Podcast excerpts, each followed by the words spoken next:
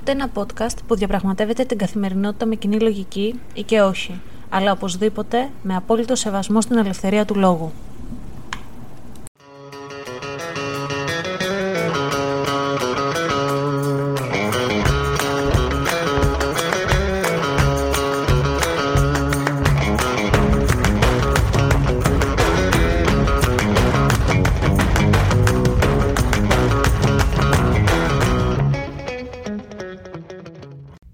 Καλησπέρα σας ή καλημέρα σας, γιατί δεν ξέρω τι ώρα ακούτε αυτό το podcast. Είμαι η Αναστασία και καλώς ήρθατε σε ένα ακόμα επεισόδιο του Common Sense Diary.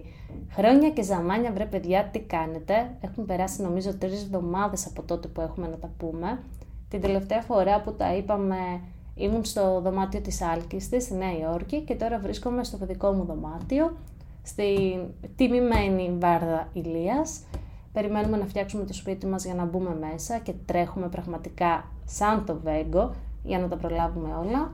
Οπότε είμαι σε αυτό το παιδικό μου δωμάτιο που η μαμά μου αποφάσισε να το βάψει ένα νοσοκομιακό μπλε. Πραγματικά δεν καταλαβαίνω το λόγο και όταν μου είχε πει ο αδελφός μου η μαμά έχει βάψει το δωμάτιό μας μπλε του νοσοκομείου νόμιζα ότι μου κάνει πλάκα. Αλλά όντως η Κικίτσα το έχει βάψει αυτό το μπλε που θα μπορούσε να είναι και ξενοδοχείο στα 80's, κάπου στο Λουτράκι, το Έγλι, το Four Season, κάτι τέλος πάντων, αλλά δεν μπορώ να πω κάτι γιατί το έχει διατηρήσει έτσι όπως το είχαμε. Παρένθεση, εγώ έμενα στο ίδιο δωμάτιο με τον αδελφό μου, είχαμε κουκέτα, ένας έμενε πάνω, άλλος έμενε κάτω, γιατί έμενε και η γιαγιά μας Τασία στο σπίτι. Και τώρα είναι το δωμάτιο της άλκης της προσωρινά. Μάλλον θα γίνει και μόνιμα γιατί η μικρή θα το έχει δίπορτο από το δικό μας σπίτι στο σπίτι των δικών μου, που μας χωρίζει και ένα τετράγωνο. Λοιπόν, ε, δύο εβδομάδες τώρα και κάτι στην Ελλάδα. Όταν θα ακούτε αυτό το επεισόδιο θα είμαι τρεις εβδομάδες στην Ελλάδα και τέσσερις μέρες στο χωριό μου. Και μου φαίνονται πολλά περίεργα πράγματα. Ε, έχω πάθει ένα μικρό πολιτιστικό σοκ. Προσπαθώ να προσαρμοστώ και μου έσκασε στα μούτρα η γραφειοκρατία της Ελλάδος όπου πήγα να ενεργοποιήσω πάλι τους τραπεζικούς μου λογαριασμούς. Ε, εγώ έλειπα στην Αμερική περίπου 6 χρόνια. Επειδή δεν κάναμε κάποια κίνηση χρημάτων στο λογαριασμό, κλειδώθηκαν. Το ήξερα αυτό, ήξερα ότι θα χρειαστώ ένα εκαθαριστικό από την εφορία, ήξερα ότι θα χρειαστώ και μια διεύθυνση που να, ένα χαρτί μάλλον από ΤΕΙΔΕ ή ε, κινητό που να δηλώνει τη μόνιμη κατοικία μου. Αυτό που δεν ήξερα είναι ότι χρειάζομαι ένα χαρτί μισθοδοσίας και για να σας προλάβω, δεν ζήτησα να ανοίξω λογαριασμό μισθοδοσίας, ζήτησα να ανοίξω έναν τρεχούμενο λογαριασμό. Checking account, πώς το λέτε εσείς εδώ στην Ελλάδα. Και συγκεκριμένα είχαμε πάει στην Πάρο με τον σύντροφό μου τον Πάνο, γιατί πήγαμε πρώτα δύο εβδομάδες στην Πάρο για να δει τη μαμά του, να δει τον αδελφό του, το, βαφτισι... το βαφτισιμιό του. Καταλαβαίνετε ότι έχω πάθει blackout από την κούραση. Τον ανιψιό του, το Θοδωρή, το, το, το Google που έχω να σας πω πάρα πολλά. Θα σας μιλάω για το Θοδωρή κατά τη διάρκεια του podcast και κατά τη διάρκεια πολλών επεισοδίων. Τέλος πάντων πήγαμε στην Πάρο, χρειάστηκε να πάμε στην τράπεζα, να δούμε για τους λογαριασμούς, να δούμε για τα χαρτιά. Η κυρία στην Εθνική ήταν αγενέστατη, πραγματικά. Ε, πήγαμε εκεί πέρα, δεν γνωρίζαμε ότι χρειάζεται ραντεβού. Αφού μας συχτήρισε και μας έβρισε κυριολεκτικά, δέχτηκε, έκανε την καρδιά της πέτρα και μας είπε να κάτσουμε για να μας εξυπηρετήσει. Όταν της ε, είπαμε ότι δεν έχουμε χαρτί μισθοδοσίας, άρχισε να φωνάζει και να λέει και τι ήρθατε να κάνετε εδώ, χωρίς χαρτί μισθοδοσίας; Και της λέει ο σύντροφός μου, Μα δεν ήρθαμε από την Αμερική. Μια εβδομάδα έχουμε. Μπορεί να έχω κάποια χρήματα φέρει μαζί μου. Δεν μπορώ να ανοίξω ένα λογαριασμό να τα καταθέσω. Αυτό μου λέτε. Εκεί κλίκανε λίγο α, αυτή και γυρίζει και του λέει: ε, Και τι δουλειά έκανες στην Αμερική; Και πού έμενες στην Αμερική; Ε, και γιατί ήρθες στην Ελλάδα; Και κυριολεκτικά ήμουν σε φάση να πούμε ότι ξέρεις κάτι, ήμουν φυλακή γιατί είχα σκοτώσει μία περίεργη σαν εσένα. Δηλαδή σε φέρνουν στα όρια σου. Και πιο πολύ σε φέρνουν στα όρια σου η συμπεριφορά τους. Παιδιά, αυτή την ελληνική συμπεριφορά την είχα ξεχάσει.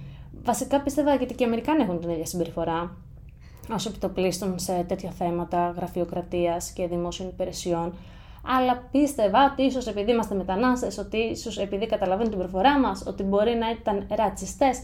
Εδώ είμαστε στη χώρα μας, εδώ που γεννηθήκαμε και δεν σε αφήνουν να γιάσεις. Ναι, το ένιωσα πραγματικά στο πετσί μου. Τώρα έχουμε άλλο γολγοθά.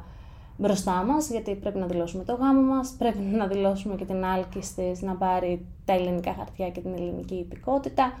Οπότε τρεχάτε ποδαράκια μου, νομίζω ότι θα σας απασχολώ με όλα αυτά αρκετό καιρό. Κατά τα άλλα, ο πρώτος καιρός στην Ελλάδα είναι τέλειος. Τέλειος από το θέμα ότι ενώ έχουμε πάρα πολλά πράγματα να κάνουμε, ξεκινήσαμε να πηγαίνουμε και στο αγρόκτημα με τα καρπούζια, να δούμε και τις φράουλες που θα τις στήσουμε.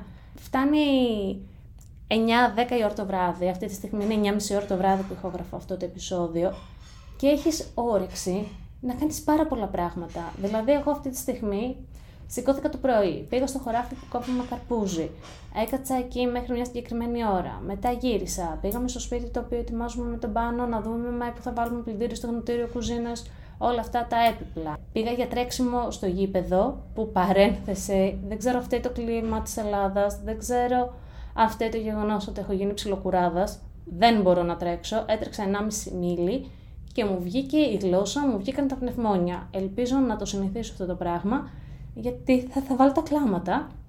Κλείνει η παρένθεση. Και τώρα λοιπόν 9,5 ώρα που γράφω αυτό το podcast, ε, λέω ότι α, θα το κάνει σε edit, τα Αναστασία και μετά θα πας για ένα ποτάκι με τους φίλους σου. Εάν ήμουν στη Νέα Υόρκη αυτή τη στιγμή, που θα είχα κάνει τα μισά πράγματα από ό,τι κάνω τώρα, θα είχα ψοφήσει. Θα έλεγα, Αχ, να πάω να ράξω τον καναπέ μου να δω λίγο Netflix, να πάω να παίξω λίγο με το κινητό μου, ε, να πάω να κοιμηθώ. Εδώ, παιδιά, δεν ξέρω αν φταίει το γεγονός ότι είναι καλοκαίρι, δεν ξέρω το γεγονός ότι είναι η Ελλαδάρα που το κάνει όλο αυτό. Σου δίνει άλλη έμπνευση, σου δίνει άλλο κίνητρο. Επίσης, σε νέα, αυτό που μου είχε λείψει πραγματικά από την Ελλάδα και το κατάλαβα πολύ έντονα τώρα που ήρθα, γιατί είχα δύο χρόνια να πατήσω το πόδι μου, και κάθε φορά συνειδητοποίησα ότι το καταλάβαινα αυτό, ήταν παιδιά το φαγητό. Πήγαμε και στην Πάρο και πήραμε μία φάβα, ε, γάβρο τηγανιτό και κάτι άλλα. Παιδιά, η φάβα. Ενώ έχουμε και στην Αμερική εστιατόρια που φτιάχνουν φάβα, έχουμε και εστιατόρια που φτιάχνουν εντάκο, έχουμε και εστιατόρια που τηγανίζουν γάβρο και μαριδάκι. Παιδιά, είχαν άλλη γεύση. Δεν μπορώ να το περιγράψω. Έτρωγα τη φάβα και μέσα μου άκουγα Αλληλούια, Αλληλούια. Ε, και λέω, κοίτα να δεις ρε φίλε, τι χάναμε τόσα χρόνια εκεί πέρα. Θα μου πεις αν σε το φάει έχανες που έχετε tomahawk, burger, ε, τα πάντα όλα, αυτό σου έλειπε. Κι όμως ναι, δεν το είχα συνειδητοποιήσει. Και ο μεγαλύτερος μου φόβος επίσης όταν έφευγα από την Αμερική ήταν πού θα βρίσκω στο χωριό σούσι.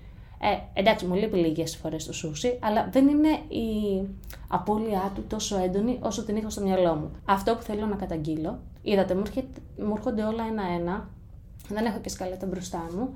Αυτό λοιπόν που θέλω να καταγγείλω είναι η ακρίβεια στην Πάρο. Στην Πάρο έχω να πάω από το 2020. Πήγαμε λοιπόν τώρα και οι τιμές στα εστιατόρια ήταν τιμές Αμερικής. Δεν γίνεται παιδιά ένα appetizer και μία σαλάτα να κάνουν από 20 ευρώ το καθένα. Ωραία. Αυτά τα έχουμε συνηθίσει σε τιμές Νέας Υόρκης κιόλας, όχι στην υπόλοιπη Αμερική. Γιατί άμα πάτε Αριζόνα, άμα πάτε Utah, άμα πάτε Arkansas, Kansas, είναι πολύ φθηνότερα. Και να έχουν τέτοιες τιμές στην Ελλάδα. Θα μου πεις, προσπαθούν να την κάνουν μήκονο την πάρω, προσπαθούν να προσελκύσουν τουρίστες, προσπαθούν να βγάλουν χρήματα, έχουν να κάνουν και απόσβεση όλα αυτά τα χρόνια με τον COVID που δεν δούλευαν. Ναι, αλλά OK, okay, ο τουρίστας, ο Αμερικάνος, ο Γάλλος, ο Ελβετός μπορεί να έχει να τα διαθέσει. Ο Έλληνας που θα πάει, που θα κάνει τουρισμό, ή πλέον αποκλείουμε από τα ελληνικά νησιά τους Έλληνες τουρίστες και τους λέμε Α, πηγαίνετε σε άλλα νησιά, ρε παιδί μου. Πηγαίνετε Φολέγανδρο, Κουφονίσια, Σαλαμίνα, Αίγινα, ε, που δεν έχουν γίνει ακόμα Πάρος, Μύκονο, για να περάσετε καλά. Δηλαδή, εγώ αισθάνομαι ότι κάνουμε έναν διαχωρισμό εκεί πέρα. Και αυτές οι τιμές που είδα οι εξωφρενικές, σας είπα και πάλι, δεν είναι για έναν μέσο Αμερικάνο. Είναι για έναν μέσο Νεοϊορκέζο που θα μπορούσε να πει ότι είναι normal τιμές. Α, και σε κάποια σημεία ήταν και πιο ακριβά από τη Νέα Υόρκη, γιατί είναι και η αντιστοιχεία του δολαρίου με το ευρώ. Αυτή τη στιγμή νομίζω ότι το δολάριο είναι 0,92 του ευρώ. Κάτι τέτοιο. Οπότε, πραγματικά θέλω να ακούσω τη γνώμη σας σε αυτό, γιατί καράφια να ήμουν σαν την Ελένη από το Κωνσταντίνο και Ελένης που είχε κληρονομήσει τις λύρες και μέτραγε τσίκι τσίκι τα σέντς, τις λιρούλες της. Πολύ θιά αισθάνθηκα σε αυτό το πράγμα και δεν φταίω εγώ, φταίει η ακρίβεια της Πάρου και ήθελα να τα καταγγείλω. Και πριν τελειώσουμε αυτό το επεισόδιο, γιατί δεν θέλω να είναι πολύ μεγάλο, με ακούτε και εγώ μιλάω, σαν να έχω πάθει ένα μίνι εγκεφαλικό. Είμαι πάρα πολύ χαρούμενη, γιατί ε, σε λίγες ώρες εδώ θα κάνω interview το Στέφανο, ένα παιδί από το Los Angeles που έχει δημιουργήσει την κοινότητα διασπορά μαζί, που είναι και advocator της LGBTQI κοινότητας και είμαι τόσο χαρούμενη που θα έχω το Στέφανο μαζί μου. Έλεγα πριν με πάρει Λόκα τηλέφωνο και με διακόψει ότι θα είμαι πάρα πολύ χαρούμενη γιατί θα έχω το Στέφανο μαζί μου. Ε, γιατί είναι ένα παιδί γλυκύτατο. Ο τρόπος που μιλάει, αυτά που πρεσβεύει, δεν τον έχω δει ποτέ από κοντά. Έχουμε ανταλλάξει μόνο φωνητικά μηνύματα ακούει Common Sense Diary, το οποίο με κάνει και κοκκινίζω και το έχω πει πολλές φορές «Σατανά, you are flattering me» και γενικότερα νομίζω ότι την επόμενη Παρασκευή θα ακούσετε μια πολύ ωραία συνέντευξη και θέλω να πω ότι και το Common Sense Diary γίνεται πλέον πιο ανοιχτό σε ανθρώπους που έχουν πράγματα να πούν και να συζητήσουν και να ανταλλάξουμε απόψεις. Οπότε από εδώ και πέρα, τώρα που μπαίνουμε και στη δεύτερη σεζόν του Common Sense Diary, δεν θα ακούτε μόνο εμένα να παραλυρώ 15-20 λεπτά σε ένα μικρόφωνο, θα ακούτε και άλλους ανθρώπους να μιλάνε, να λέμε τη γνώμη μας, να συζητάμε πράγματα. Εννοείται πάντα η δική σας γνώμη είναι ευπρόσδεκτη ε, σε αυτό το podcast. Και μήνας Pride, ο Ιούνιος, πραγματικά ήθελα να κάνω ένα αφιέρωμα και θα μου πείτε γιατί ο μήνας Pride και γιατί ο Ιούνιος, όλοι οι μήνες είναι μήνας Pride. Και κάποια στιγμή θα κάνω το αφιέρωμα και θέλω εδώ να πω ότι είμαι πάρα πολύ περήφανη για τα άτομα που έχουν κάνει coming out, για τα άτομα που δεν έχουν κάνει ακόμα coming out ούτε στους δικούς, του, δικούς τους, ούτε στον ίδιο τους τον εαυτό. Είμαι περήφανη για τα trans άτομα, είμαι περήφανη ε, για τους ε, ομοφιλόφιλους, ετεροφιλόφιλους, είμαι περήφανη για όλους, ανεξαρτήτως σεξουαλικότητας και σεξουαλικού προσανατολισμού γιατί έχετε κότσια. Πραγματικά έχετε κότσια και επειδή μεγαλώνω μια μικρή τρομοκράτησα Παύλα πριγκίπισσα, την αρχαία Ελληνίδα μου πριγκίπισσα, την άλκης της, θα ήμουν πάρα πολύ περήφανη για το παιδί μου, είτε άνοικε στην LGBTQI κοινότητα που θα τη στήριζα με χίλια, ξέρετε, σαν μάνα ρέιβερ εγώ από πίσω να δίνω πόνο, είτε ήταν στην ετεροφιλόφιλη κοινότητα. Αγκαλιάστε τα παιδιά σας, είναι πολύ σημαντικό να ακούσετε τις φωνές τους και θα μου πείτε 2023 υπάρχουν, τα έχουμε αποδεχτεί; Όχι, χρειάζεται να φωνάζουμε και χρειάζεται να κάνουμε παρελάσεις και χρειάζεται να φαίνονται πιο έντονα αυτά τα άτομα γιατί υπάρχουν απόψεις. Τους στυλ δεν με νοιάζει τι κάνει στο κρεβάτι του, δεν σε ρωτήσαμε ποτέ τι κάνει κάποιος στο κρεβάτι του, δεν με νοιάζει αλλά να μην κάνουν αυτό, δεν με νοιάζει αλλά αυτό το αλλά λοιπόν πρέπει να εξαφανιστεί και μέχρι να εξαφανιστεί θα συνεχίζουμε να φωνάζουμε για τα πολύχρωμα αδέρφια μας, για τα πολύχρωμα παιδιά μας, για τους πολύχρωμους φίλους μας. Λοιπόν, αν υπομονώ λοιπόν για την επικείμενη συνέντευξη με τον Στέφανο, ήμουν η Αναστασία. Αυτό ήταν ένα ακόμα επεισόδιο του Common Sense Diary και μέχρι την άλλη Παρασκευή, γεια σας!